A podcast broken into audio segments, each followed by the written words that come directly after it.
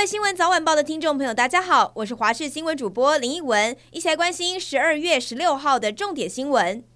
云林县警方追查赌盘，查获了云林第一起利用虚拟币进行总统选举下注的赌盘。赌客只要进到网站里头，选择要投注的候选人，就能够使用网站钱包的虚拟币来进行下注。警方查获下注的金额有三十一万多美金，折合台币近千万元。只要上的这个网站，就可以看到里面开设了三组总统候选人的赌盘，分别有侯友谊、赖清德还有柯文哲。而这种赌博的方式属于新形态的选举赌盘，也是云林第一起结和虚拟币投注的网络犯罪，经过警方搜证之后，动员七十多名的警力，一共逮到了红姓男子等十七名赌客，现场也查扣了将近五千五百零一颗的虚拟货币，换算新台币大约十七万元。澎湖湖西乡的龙门沙滩出现大型的黄色物体漂浮，由于上面没有天线等侦查仪器，初步排除是海洋监测器，研判是从中国飘过来的计舶浮筒。而今年六月同一个地点，游客就曾经目击海上出现不明的大型物体，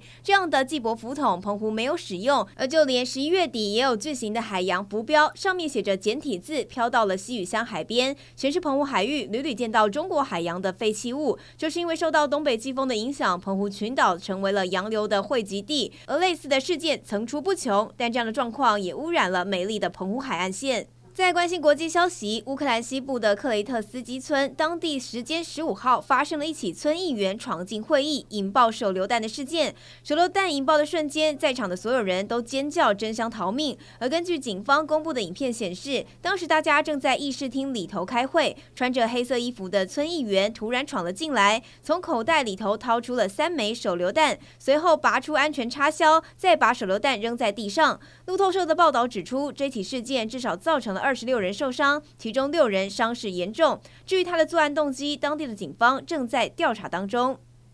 曾经担任美国前总统川普的律师，也是纽约前市长朱利安尼，涉嫌诽谤两名乔治亚州的选务人员。十五号法官宣判，朱利安尼必须要赔偿一点四八亿美元，也就是大约四十六亿台币给两名当事人，包含了惩罚性的赔偿以及妨害名誉相关补偿。朱利安尼则表示，他一定会上诉。而这起案件当中遭到诽谤的选务人员是一对非裔母女。朱利安尼曾经声称，他们两人在二零二零年的总统大选作票，让川普输掉乔治亚州，害他们收到了大量的威胁跟骚扰的讯息。最后一起来关心天气，一早起来，北部地区的观众应该有感受到明显的凉意。本岛的最低温在新北市的石门，早上八点只有十二点三度。而今天北部、东北部开始明显的降温，这波冷气团最冷的时间是周六晚上到周日的清晨。北台湾十三度到十四度，部分沿海以及平地最低温可以降到十度左右。中南部十五度到十六度，只有在东北风迎风面的基隆北海岸跟东北部的山区是整天有阵雨的，其他北部跟华东地区是多云短暂雨。桃园以南多云时晴，而冷气团的威力要持续到下周一才会有短暂的回温。心血管疾病患者要当心温差过大，注意保暖了。